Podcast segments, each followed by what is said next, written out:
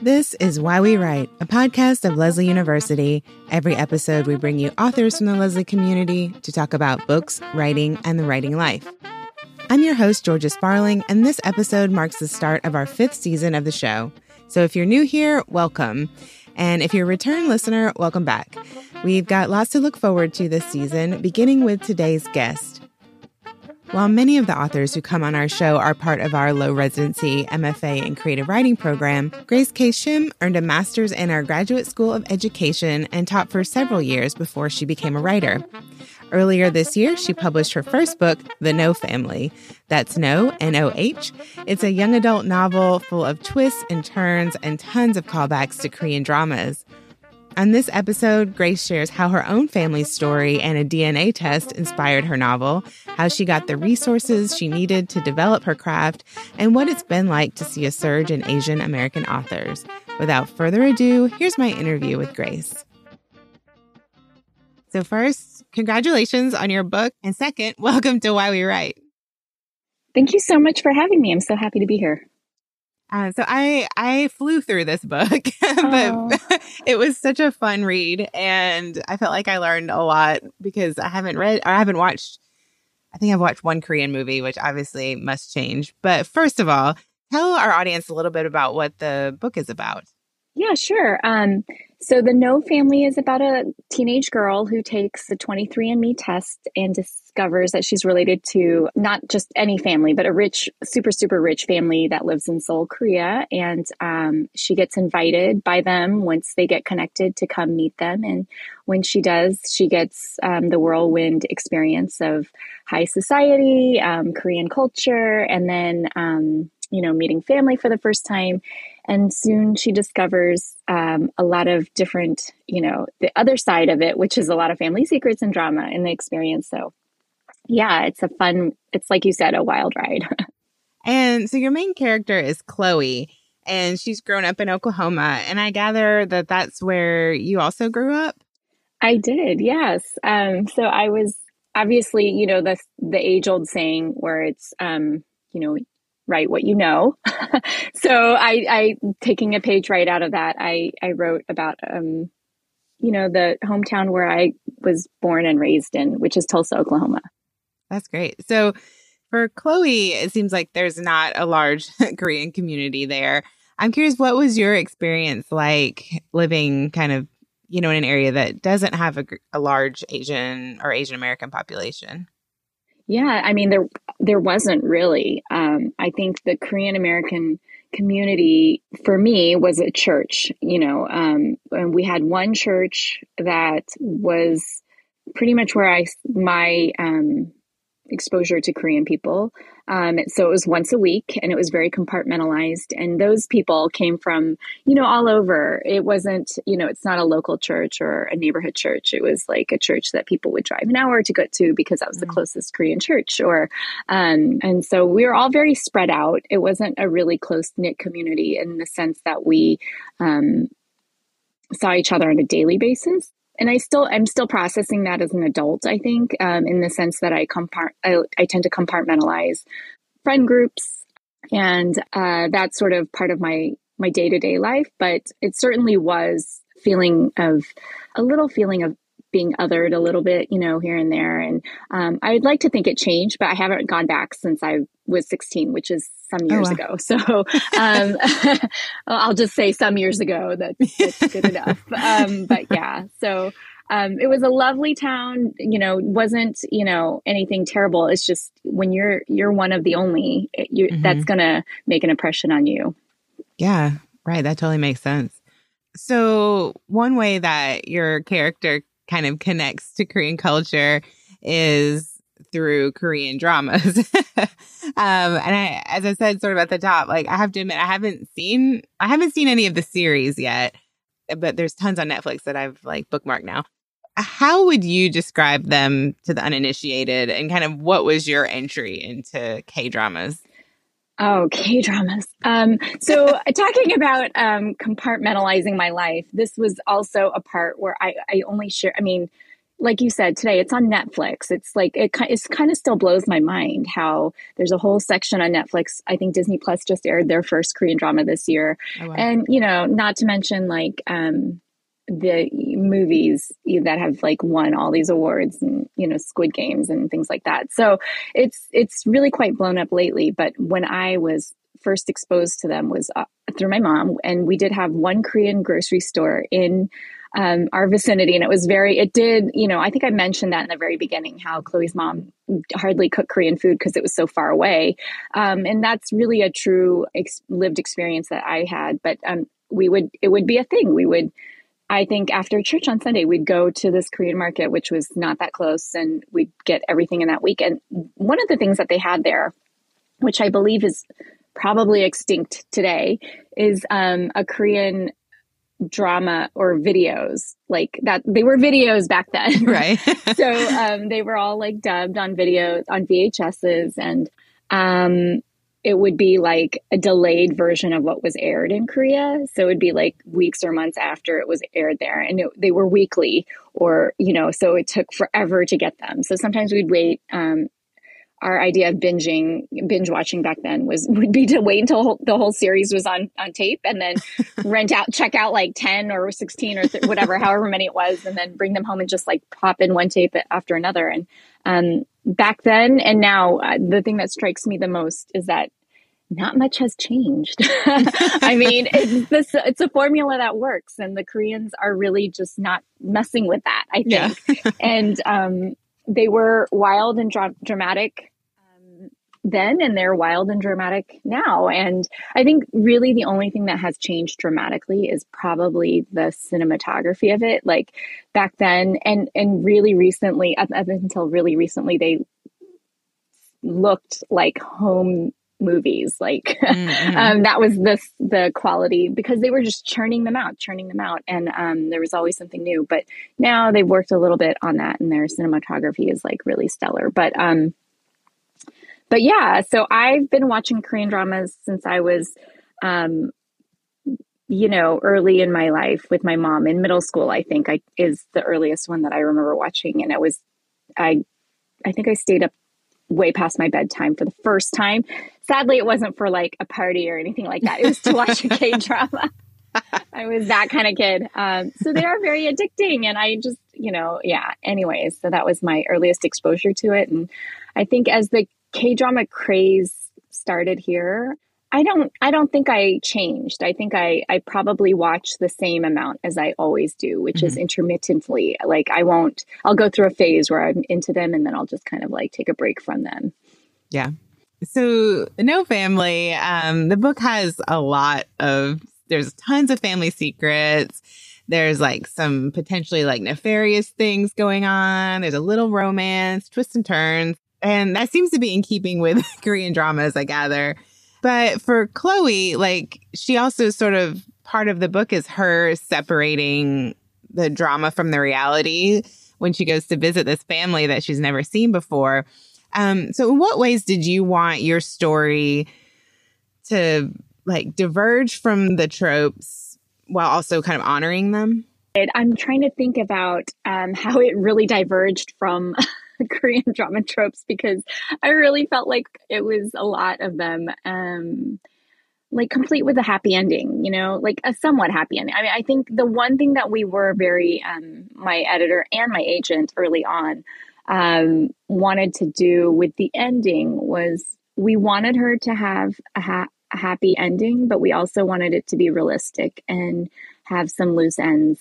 She's not going to get everything she wants, because that's, I think that might have been maybe one of the tropes that we decided not to follow. I mean, she did have somewhat of a happy ending, and she had closure, but that doesn't necessarily mean she got everything she wanted. And I think that's probably the storytelling, lesson that I once learned was that, in young adult, characters will start off wanting something and end up getting what they need and not what they want. And so I think that kind of is not always the K-drama formula. in that part specifically, we might have veered off. But I will have to say, like, a lot of it was K-drama, you know. It wasn't, you know, we had, and my editor is a really loves, I think she knows more about K-dramas than I do. So she was like, why don't we throw in this and this and this and this? And I was like, oh my God, that works perfectly. So I think we did do a lot of, you know, we had a lot of nods to K-drama and what we appreciate about them in the storyline. One thing I really liked was the sense of soul that you, S-O-E-U-L, that you get in, yes. that you right. get in the story. What kind of research did you need to do to make the story feel authentic? I am very wary as a Korean American who is not from Korea. I was born and raised in the U.S. and I very much identify myself as an American. I am very wary of representing the Korean culture in an inauthentic way. So a lot of what I wrote about was seen through Chloe's eyes, which is an American's perspective, which is, you know, not a far stretch to say that it was from my eyes as well. So a lot of the Korean experiences that I wrote about were ones that I had experienced myself. When I was younger, I did go to Korea. Again, this is all a part of my compartmentalizing is I only saw Korean people together in a Korean setting. You know, I never really saw them in like a normal setting until later in life, in like school or in, you know, workplace and things like that. So my earlier memories of Korean people were either at a, you know, in Korea or at a Korean organization kind of setting. So I did go to Korea quite often as a child every summer, and I would spend like a month with my relatives there. I used some of my early childhood memories of it, but I also, you know, kept going throughout the years until my most recent visit to Korea was 2017. And every time I should state, I always feel like a foreigner in that mm-hmm. country. And it's not a bad thing. I do have a lot of nostalgia and memories, but it's more like it's a familiar setting rather than it's going home. So my most recent, and it's funny that you say research because the clubbing scene in particular. Okay, so I did go clubbing in Korea when I was 18. And back in Korea, there's like this weird, like you can club starting at 18. I think maybe even there are some clubs for 16 and older. So when I was 18, I first went to Korea and first started to go to Korean clubs. And to be clear, there is an early crowd and a late crowd. So for example, we were the early crowd and I went clubbing from 6 p.m. You know, it starts at 6 p.m. Yeah. So I'm just letting you know, it's very innocent.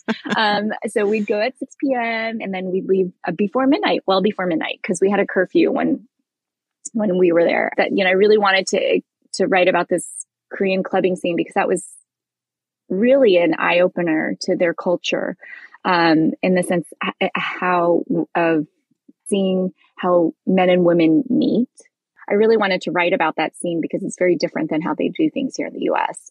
In writing that, after I finished writing it, I felt like, oh gosh, do they even club like this anymore? Like it's been like over 20 years. So, you know, maybe it's evolved. Maybe I'm outdating myself, you know? So I did have to ask my friend who works at a Korean drama streaming company, and she had to ask her youngest intern who still clubs in Korea. So it was quite the like, you know, roundabout process, because when I wrote this book, it was during the pandemic. So not a lot was going on in the social setting in Korea at that time either. So I was just drawing from my experiences, but then fact checking as much as I could. Unbeknownst to me at the time, that was my research for this book that I didn't know I was going to write. Yeah. So where did the book come from? I was trying to query out a different book right in February, March 2020, and it didn't go anywhere. And I wasn't sure if it was the pandemic or if it was a story. And I was kind of struggling. And my sister at the time had recently gotten her results from a 23andMe test. And she actually did get an email quite similar to the one that Chloe got, wow. saying that she had a cousin, that we had a cousin. It's not dramatic at all. I just want to clear that up. The inception of the story really came from that moment, out of kind of respect of the other people, I'm not going to tell it the story, mm-hmm. but it's not bad at all. But it's just, I think it's private for them mm-hmm. more than us. Yeah. So the DNA is really fascinating because they were quite literally strangers, to us when they reached out to us. And my sister actually wasn't going to respond to them. She's like, I don't know them. They're not my cousins. And I'm like, hey, I literally had that conversation. I was like, this is DNA, lady. Like, yeah. This is not going to lie to you. So you better reach out. And, we were kind of nervous to approach my parents because the link was obviously through them, and I didn't want to unleash any secrets. But actually, when I did mention it, they were like, oh, yes, we did know about mm-hmm. this. And so it was something that was known on our side. It was not something known on their side, which was why it was more of a shocking reveal for them. But ended up just setting up a call with them and talking with them. And it was like a warm, it was so weird. It's not like it was a long lost relative. It's not someone that we knew existed. Like we personally, meaning me and my sister, we didn't know they existed. And we immediately felt a sense of kinship mm-hmm.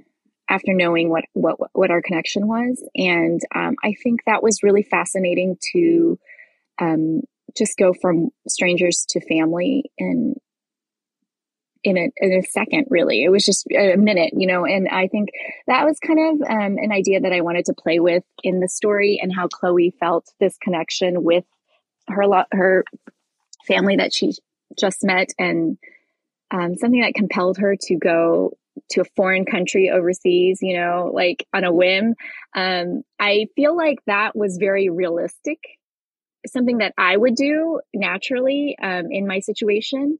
But it was interesting to hear, a lot of people. I think my editor and my agent were just kind of like, what would compel her to do that? Like, that's kind of crazy, things like that. And we tried to make it, give her a sense of like, she had nothing, give her a sense of this was her only chance. But I think for me, it was kind of like, well, I would. And I don't think.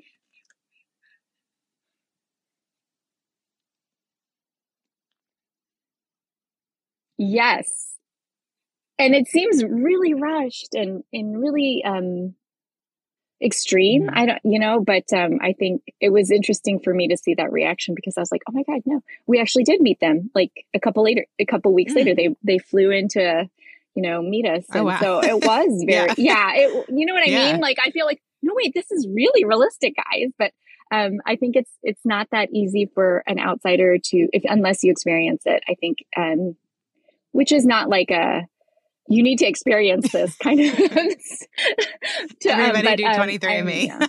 Yes, come on. You got to find some family members and then see what it feels like. I think it was just really interesting for me. That's all in writing this, but yeah.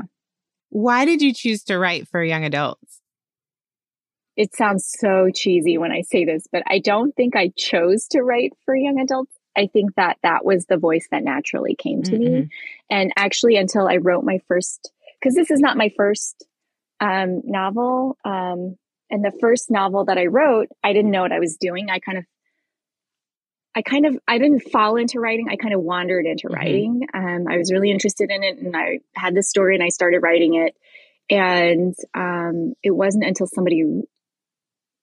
I was talking about it with somebody who was a little bit more experienced with me that was saying that this genre is young adult. Like, specifically, I was just writing mm-hmm. and I had no clue. I didn't about genre, age group, things like that.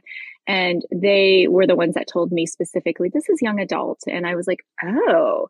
And when that didn't work out, I wrote another one that was clearly young adult as well. And I was like, oh, this must be my voice. Yeah. Like, so you know what I mean? Like, I think it was one of those things that found me rather than I found it, which sounds very cheesy to say out loud, but I think it was very accurate. How did you start to learn about structure, what worked, mm-hmm. what didn't? Did you do classes or mentorships or?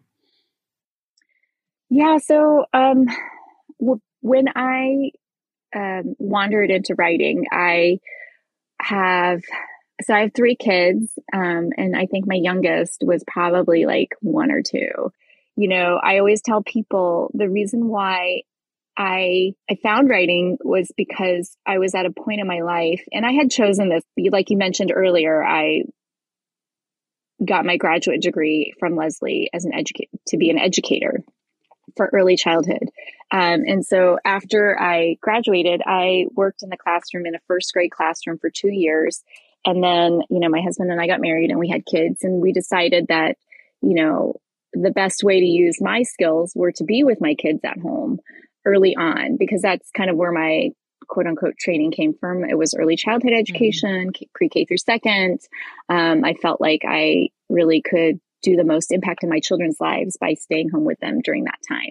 So that's a lifestyle I chose. And it was really great until the third one came along, and then I was ready to move on. But obviously you can't move on from your children. So I was, you know, and I tell people that I felt like I had no options. And that was truly the only reason why I explored writing, because that was the only thing that I could do. And it's not that I didn't love it or didn't want to do it, but I never saw it as a career option my whole life. You know, that was never something that was presented to me as something that you could make a living out of or make money from. So I always just saw it as like this extracurricular hobby, or, you know, something you do for fun. But I dipped my toe back into being a teacher's aide for a little bit, and I realized that wasn't, you know, that part of my life had probably moved on from. I couldn't go back to school, you know, and I did look into NFAs and writing programs. And I just felt like at that stage of my life and career, it was probably a ship that had sailed. So I signed up for all the free things that I could. SCBWI is what I was told, critique groups. And will you say what SCBWI stands for? Society of Children's Books for Writers and Illustrators. The CBWI. Okay. Yes. I feel like that's correct. It connects you to like seminars and,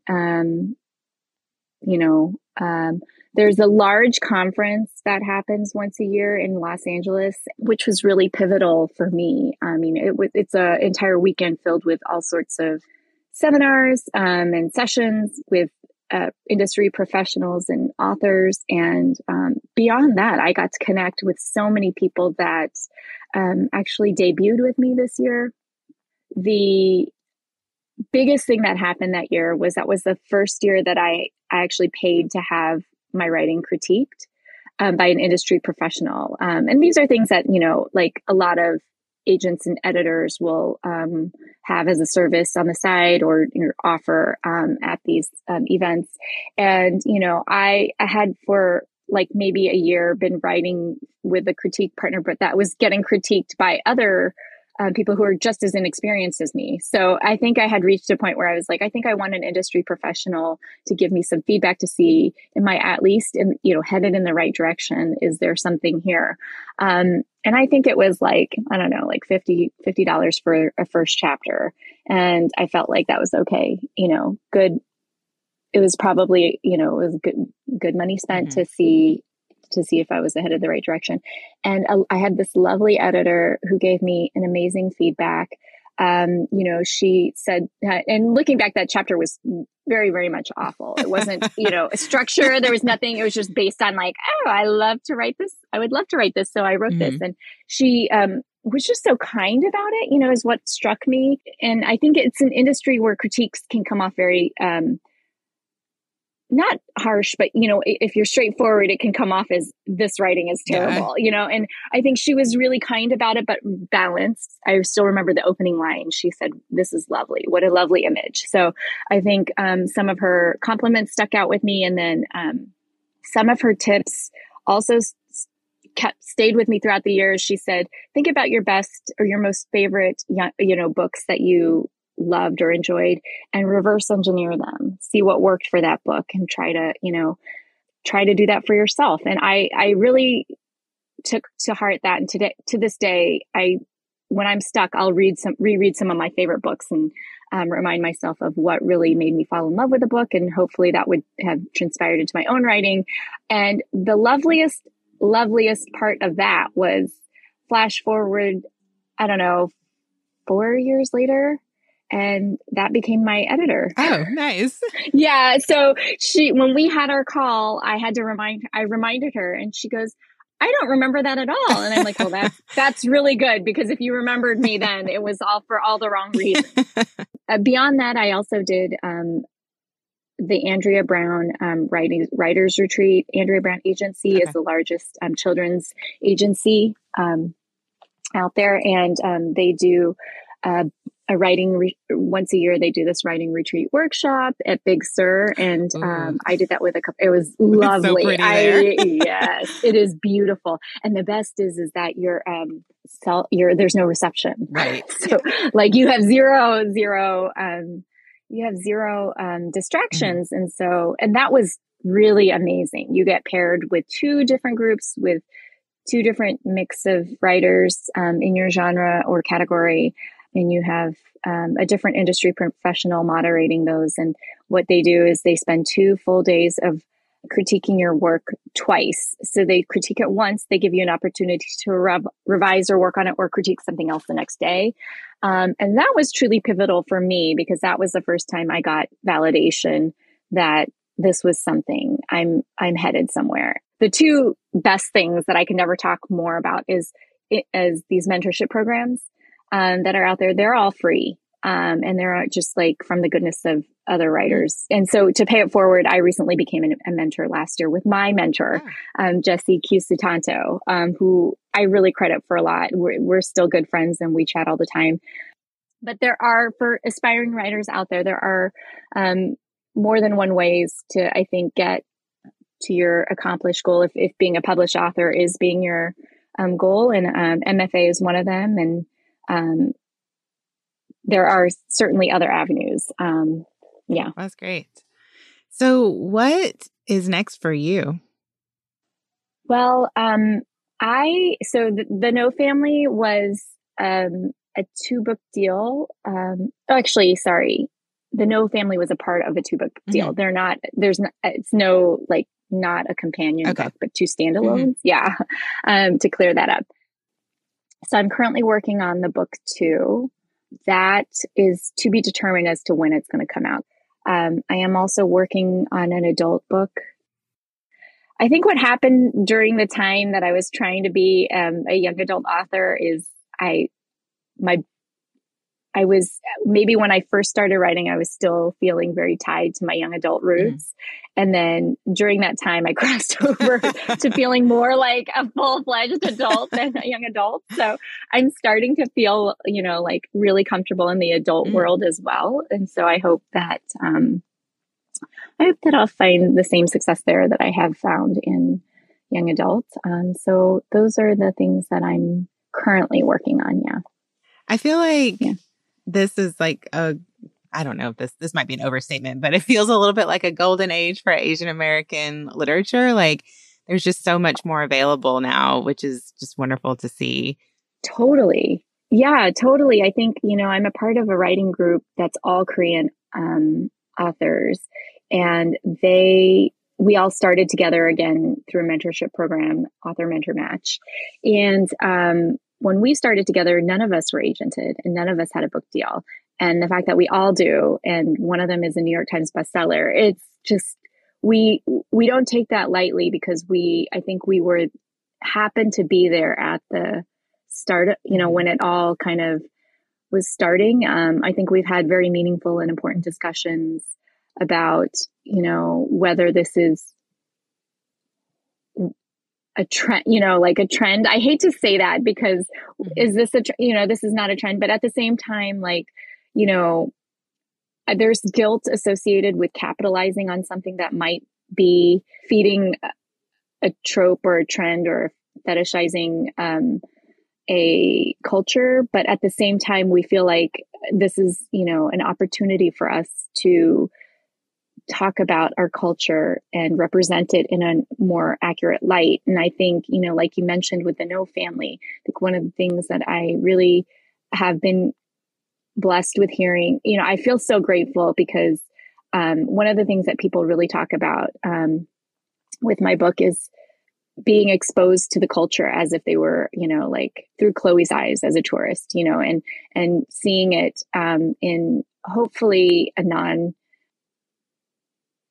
non-tropey way. I'm not painting a really accurate portrayal of the country and not characterizing it was really important to me. And I think that every time somebody brings it up, I feel like I contributed something to, you know, that landscape of not fetishizing the Korean culture. I think it's a mix of emotions, but I'm, you know, ultimately we're happy that there is more space because there wasn't before. We feel very blessed to be a part of that movement. Yeah. And if people are interested in more podcasts about that, we did have Axie O many moons ago on the podcast, and she's written tons of YA books that have gotten great press. And also this last season, we talked to Andrea Wong, who wrote Watercress. Yeah. Oh. Yes. Yeah. It's so good.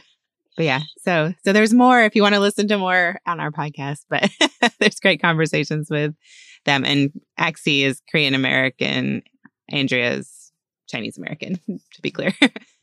Well, thank you so much for coming on the show to talk about your book. This has been great. I am so happy to be here. Thank you so much for inviting me and for talking with me. Grace K. Shim's debut is The No Family. You can find her on Instagram and Twitter and learn more about her on her website. The links will all be in the show notes, and we'll also have a link to the transcript of our discussion, which is on the episode page. If you like this episode, check out our interview with New York Times bestselling author Axie O and with Andrea Wong. Those links will also be in the show notes.